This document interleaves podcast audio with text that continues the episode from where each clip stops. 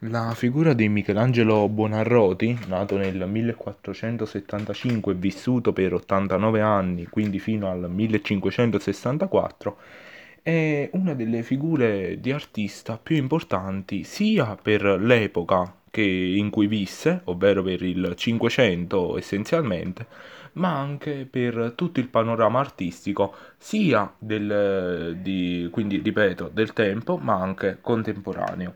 Egli visse sia, eh, cioè nacque a Caprese, nell'Arentino, e eh, poi eh, diciamo si spostò eh, diciamo di vari luoghi di tempo in tempo dopo aver eh, compiuto a Firenze i propri studi e essere andato a bottega da eh, Domenico Ghirlandaio. Il giovane artista eh, osservò moltissimo i quadri di Giotto e Masaccio al fine di approcciarsi in modo molto importante alla cultura degli, degli, dei- delle opere antiche.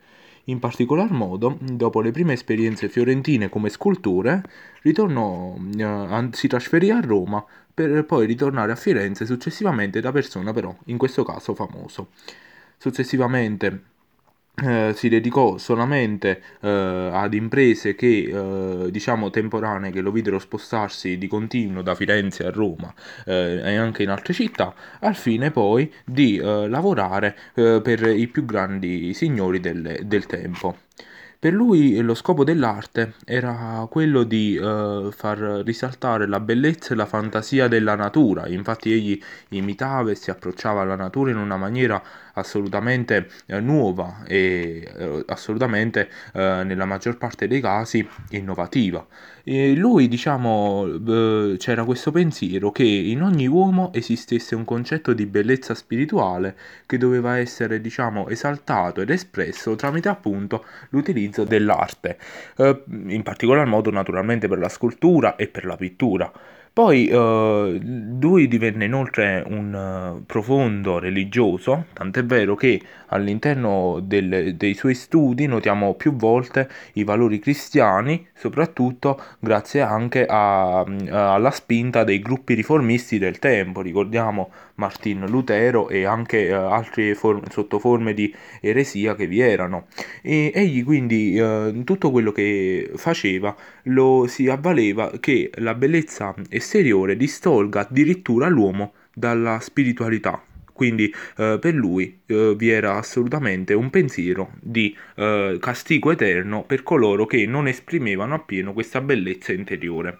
Per quanto riguarda invece il suo disegno, parlandone in modo generale, egli disegna, eh, nei eh, ci possiamo dividerlo in due parti. Il disegno giovanile era tramite la penna e un tratteggio eh, sottile. Lui voleva rendere evidente l'idea che era presente all'interno della mente. E eh, c'è importante, eh, c'è un fatto importante, ossia quello che non utilizzò la punta di argento, bensì lo stilo di metallo, al punto proprio di, eh, di tracciare pre- delle parti invisibili al fine di eh, strutturare meglio l'opera. Nella maturità invece egli abbandonò il tratteggio molto forte e si dedicò alla tecnica dello sfumato, una tecnica più dolce, morbida e leggera che diciamo poteva essere definita più eh, pittorica. Egli quindi si avvalse anche dell'utilizzo di pietra rossa al fine di rendere la muscolatura e il, il colore di un corpo e poi eh, per, eh, la pietra nera invece era utilizzata per definire con precisione e eh, finezza il, un disegno di presentazione, ossia un disegno realizzato allo scopo di essere regalato, ovvero era un disegno appunto dedicato a qualche persona in particolare.